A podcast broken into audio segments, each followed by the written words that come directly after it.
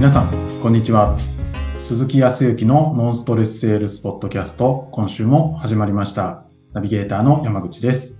鈴木さん、よろしくお願いします。はい、よろしくお願いします。もう少しすると、はい。年末お正月っていう感じになってきましてね。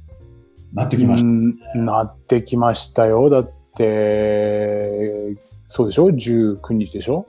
来週。再来週はもう11月ですよ。た。はい。もう6週もすれば年末ですけど。ねね。ちょっと前回とか前々回とか、あー手帳のお話とかね、年末のお話とか、ねね、目標設定とかっていう話もちょっとしましたけど、え。はい。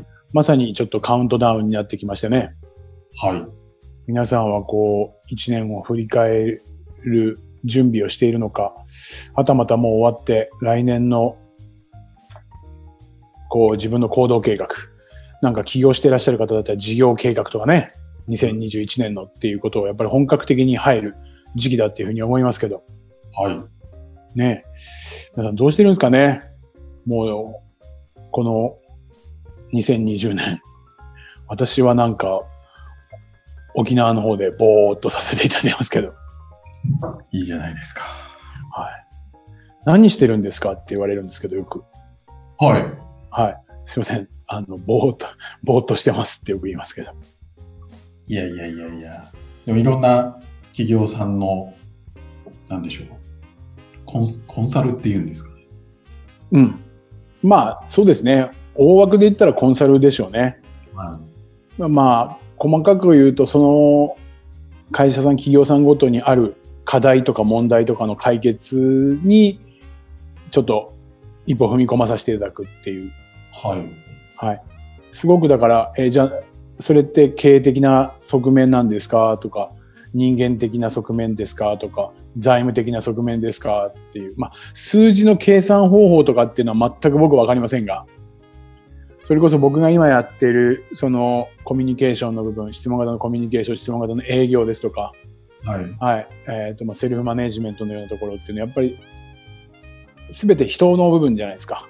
うんはい。そうすると、やはりこう、人で、まあ、アドラーの心理学でもね、あの、アドラーという心理学者が言って言ってるように、こう、人間の悩みは、世の中の悩みの100%人間関係ですよと言っているところが後押しをしてくれて、はい。はい。なので、いろいろとおヒアリングだとかリサーチに企業さんに行くと、やっぱりこう、うん、課題として見えてくるもの、ご本人から問題だって言われているところは、やっぱり人間関係。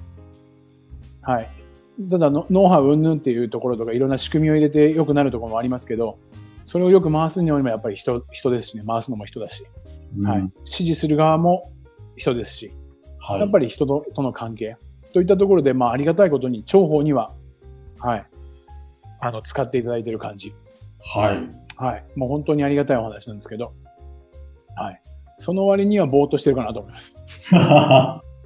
あそう。んまあ、それをなぜかって言ったら、やっぱり、当然僕自身にもいろんな考えとか思いとかっていうのもありますけど、はい。はいやっぱり、その対象となる、うん、企業さん、ないしは経営者の方、担当者の方、はい。ないしはその人それぞれの個人の人結局は何かって言ったらお伝えしたりアドバイスする立場の僕がどうかというよりかは、はい。やはりそのご本人たちがどうしたいか、う。うんん、やっぱりどうなりたいと思ってるのかっていうそっちの方の思いの方が重要で、うんはい、やっぱりそこを明確にしていく作業のお手伝いをしているはい。感じなのでだから僕がどうこうというよりかはやっぱり自ら皆さん自身がいつしか答えを出している。はい。で、迷っていたりとか選択しきれないといったところも自らが選んで選択して決断していくみたいなところをサポートさせていただいているので、うん。もうそんなにこう、なんていうんですかね、すごく専門的な知識とかそういったところではないので、ははい。まあそこでまあ逆に言うとその価値に気づいていただくのも難しい部分はあるかもしれませんが、はい。だからどちらかというと、そんなにガツガツと忙しい感じではありません。い。なるほど。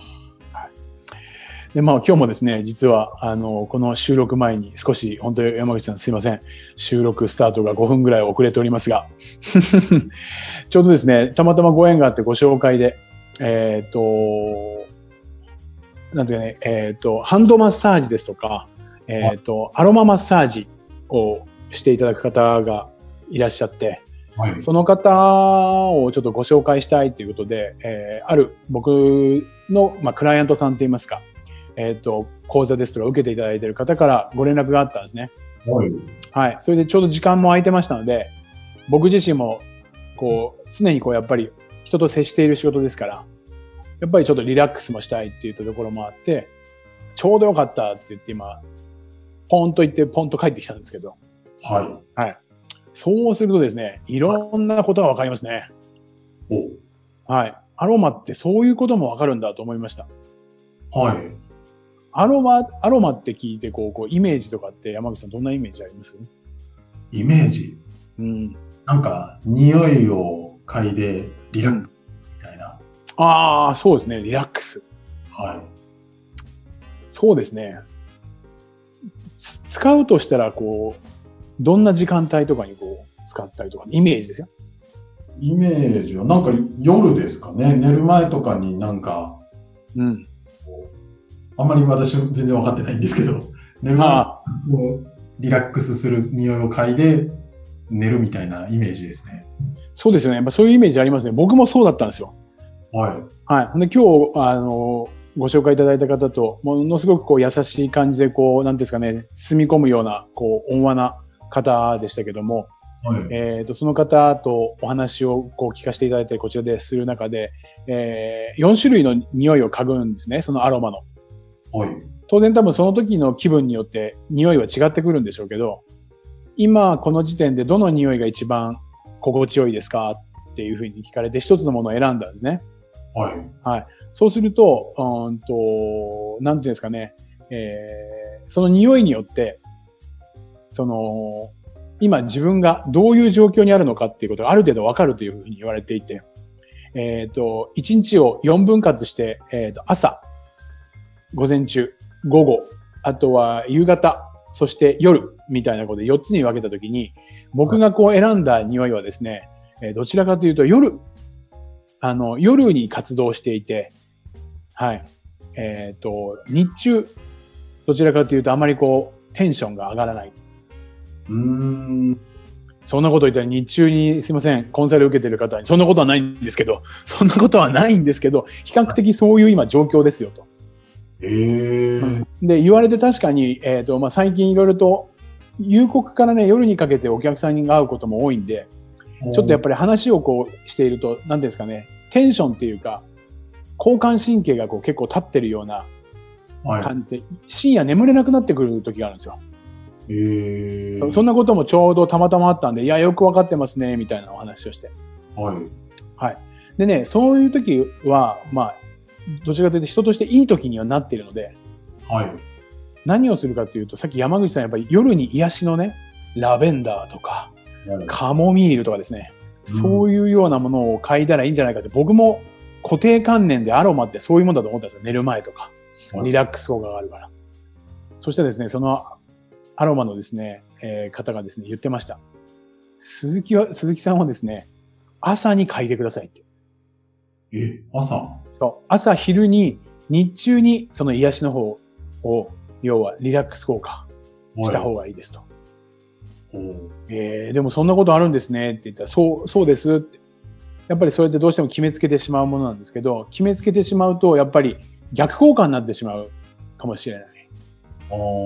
そう。なので、えっ、と、そういうところも意識して、わからないことがあったらまた、あの、アドバイスしますんでっていうふうに言ってくれてね、また本当に機会があれば、はい。あのー多分ね、えっ、と、各週の月曜日のお昼ぐらいから夕方ぐらいまで、はいあと言いながらも、あの、沖縄に来ないと無理ですけど、その方とは。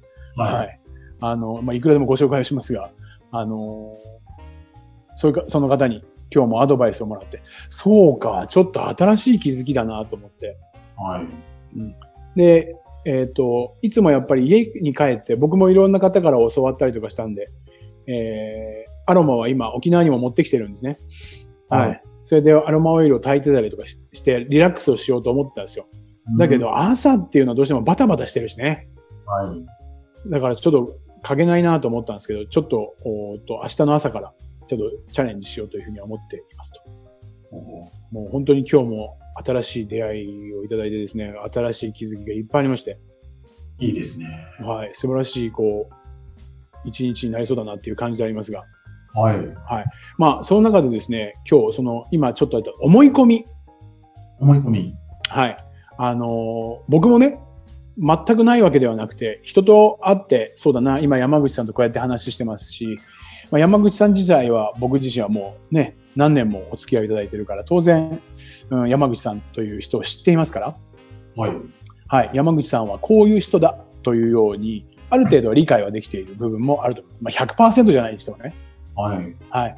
ただやっぱりこう、仕事、営業の中で、どうでしょう。初めて会う人なんですけど、見た感じ、見た目ね。はい。あと喋り方のなんかこうトーンとか口調とか。はい。あとは、うーんと、そうだな。一つ二つお客様にこう質問をしてみる。当然皆さんしてると思うんですけど、そうすると、あ、この人はこういう人なんじゃないかなって思い込みが始まって、うーん。思い込みの中でそれを確認するために質問してたりとかする人が多いんじゃないかなと。ああ、自分の思い込みが正しいかどう、正しいだろうっていうのを確かめたいっていう。そうそうそうそう。そういうような、こう、聞き方をしている人が、ちょこ、ちょこっと最近見えたんですね。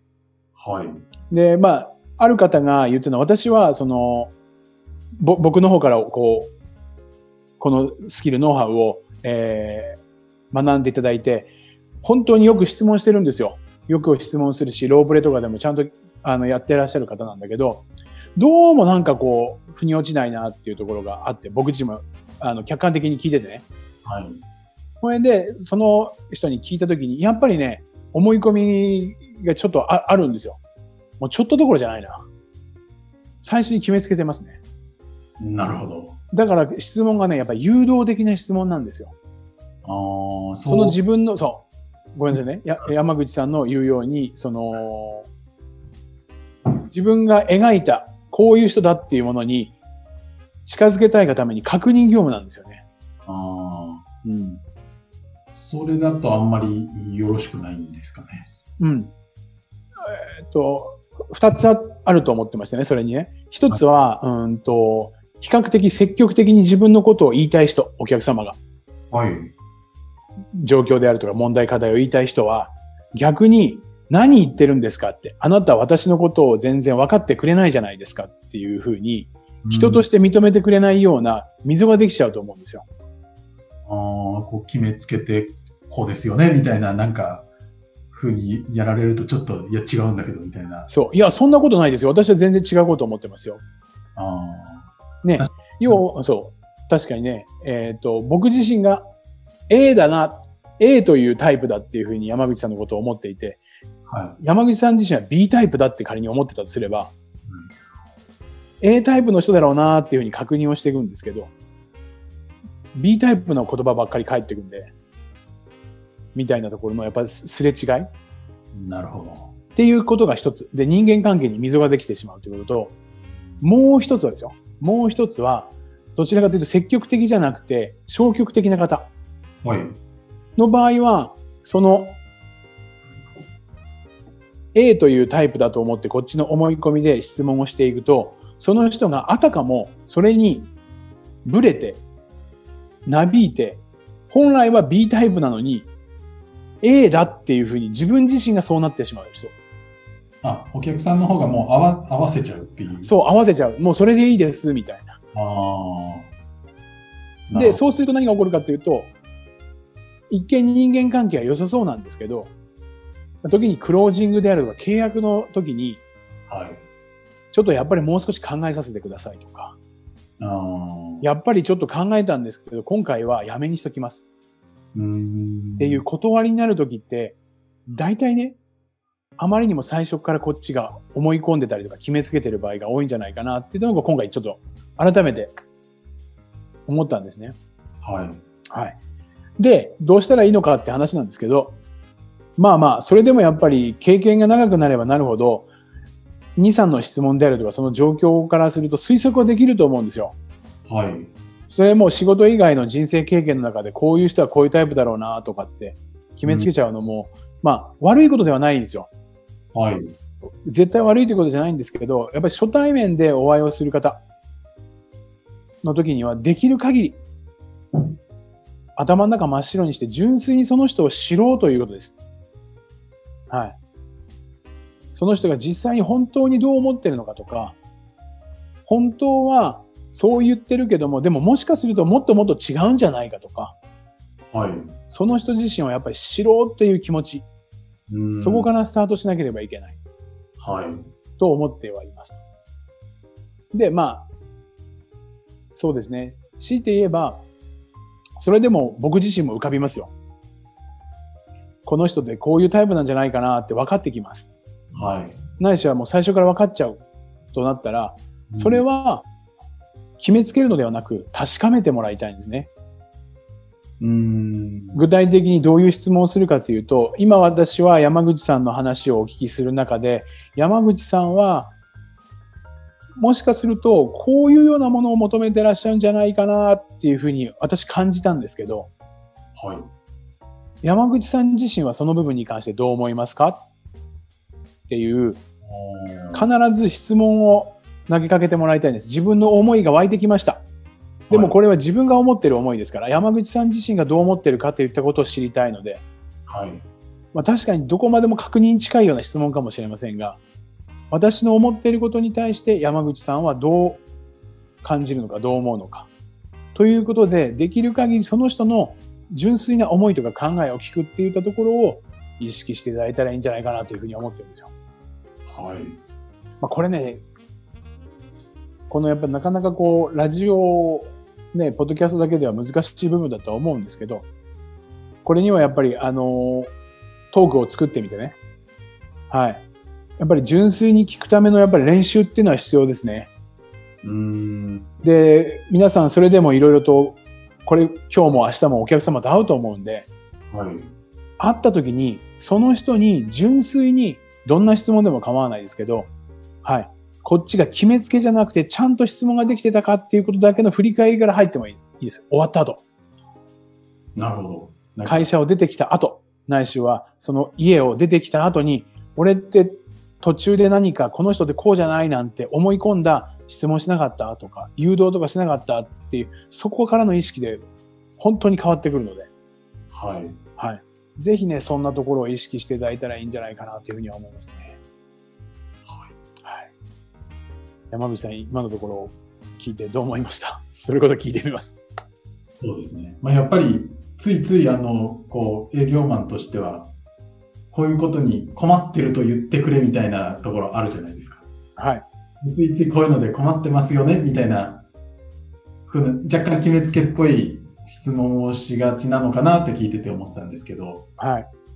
そうじゃなくて、こういうのについてどんな状況ですかとか、どうですかって、ただ、とりあえず聞くっていうのが大事ってことなんですかね。そうです。もう本当にとりあえず聞きます。で、純粋に聞いていると、その人が喋った何か一言とか、あの文章じゃなくて言葉ね、うんと、キーワードってワードとして、はい。まあ、簡単に言ったら、そういうものは嫌いって言ったら、え、なんで嫌いって思ったんですかって、やっぱり純粋に言ったら、なんで嫌いって思ったのっていうところが、質問が立ってくるんでね、質問したいっていうふうに思ってくるように、本当に練習すればなってきますので、はい。はい。ちょっと意識していただければと思います。はい。あとは固定観念を外してですね、どうぞ皆さん、あの、夜にリラックスするのではなく、朝にそういうアロマを嗅ぎ、はい。ちょっと気分リフレッシュするのも、ちょっと最近考えて、考えて疲れているっていうことであれば、夜だけではなくて日中もね、はい。そうしたらね、なんかね、今、アロマのペンダントもあるらしいね。そんなのもあるんですね。アロマってこう普通部屋にアロマオイルを炊くって言ってなんかこう火で炙ったりとか、えっ、と電気で温めたりみたいなやつをするけど、はい。あの、体につけるペンダントみたいなのがあって、湿らせておいてね、そこがこう体温で多分発散されるんだね。ああ。それで、要は胸元からだから、当然のことながら上に上がってきて鼻から入るみたいな。っていう、そう、っていうのが売ってるわよっていう話もさっき聞いてですね。はい。え、早速、ある通販で買わさせていただきました。なるほど。ぜひそちらの方もお試しいただければというふうに思います。以上でございます。はい。ありがとうございます。はい。